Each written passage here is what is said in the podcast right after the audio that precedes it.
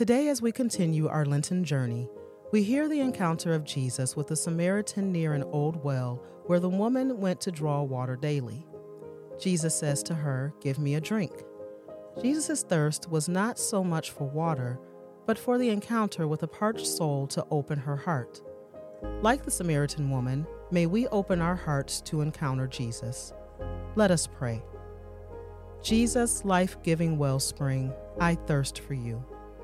Give me living water so that my soul is set free. Speak to me. Open my ears and heart. And as you bring light to my thirst, may I alter my priorities, allowing for my transformation. Jesus, may my encounters with you help me to accept those who are different from myself. Give me the grace to reach out to the stranger and the marginalized. Like the Samaritan woman, may I proclaim your mission to all. Amen. Here are some questions for you to consider. What door of my heart still needs opening? Where do I find joy every day? When I serve those in need, for whom am I most thankful? On behalf of everyone who put this episode together, thank you.